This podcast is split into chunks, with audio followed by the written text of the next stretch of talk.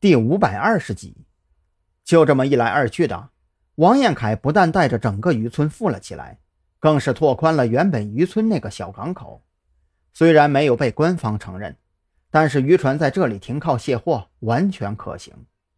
在这种便利情况之下，这位的不安分细胞再次高速繁衍，他将目标盯上了海鲜深加工行业，在港口附近购置地皮，创办了三星海鲜加工厂。对海鲜进行分类处理和深度加工，包装之后卖往全国各地。只可惜近几年来，随着海鲜加工厂逐渐增多，王彦凯的生意也是越来越惨淡。三鲜海鲜加工厂虽然还在盈利，可因为王彦凯每年都会固定给渔村进行回馈，所以厂里的资金情况越发恶化。看到这里。张扬心里就有些不理解了，王彦凯人品如此坚挺，那么他的媳妇又能坏到哪里去呢？而山南市的刑警又是为何盯上了这家人呢？思来想去，张扬始终没有眉目。其实，在刑警队的时候，他也曾经尝试过直接问询，可那些刑警却全都说暂且保密，还说什么等案子破了。自然会在警察队伍内部进行交流。张扬就这样查看着资料，不知不觉已经到了深夜。蓝雨桐自知劝不动他，索性就给他煮了一杯牛奶，端到旁边放下，然后披着外套和他一起研究起资料。你有没有觉得，从位置上来看，这个三星海鲜加工厂跟马文龙的海鲜加工厂有很多相似之处啊？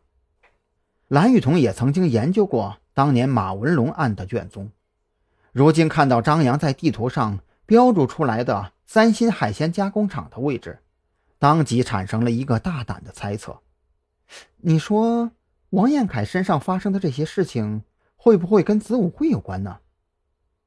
张扬听到这话，顿时眼前一亮，这还真有可能啊！当即也顾不上三更半夜的，跑到赵军门前。一阵猛敲，我说张扬啊，大半夜的你发什么疯啊？赵军还没有开门，王啸天反倒是先被吵醒了。他的年纪最大，睡眠质量自然也最差。没你的事儿，你接着睡。张扬没工夫给王啸天解释，只是继续敲响赵军的房门。终于，在持续响起的敲门声中，赵军披着衣服开门走了出来。搞什么呀！大半夜的不睡觉，还不让我们睡了。我跟雨桐有了新发现，可能跟子午会有关。张扬说这话的时候，两眼散发出幽光，就像是发现了猎物的饿狼。子午会，赵军顿时睡意全无，从桌上抽了根烟点燃，面色严肃地坐在沙发上。详细说说。张扬整理了一下语言。将自己的发现用最快的速度讲述了一遍。情况就是这样，我觉得山南市这边的刑警队肯定掌握了一些情况。我也尝试着问过他们，但是他们不肯说。赵军皱眉，苦思良久。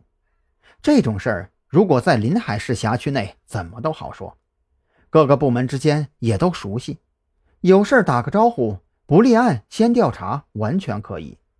可问题是，现在是在山南市，同样是市级单位，就必须有临海市出具协查申请，要不然呢，这事情会变得非常麻烦。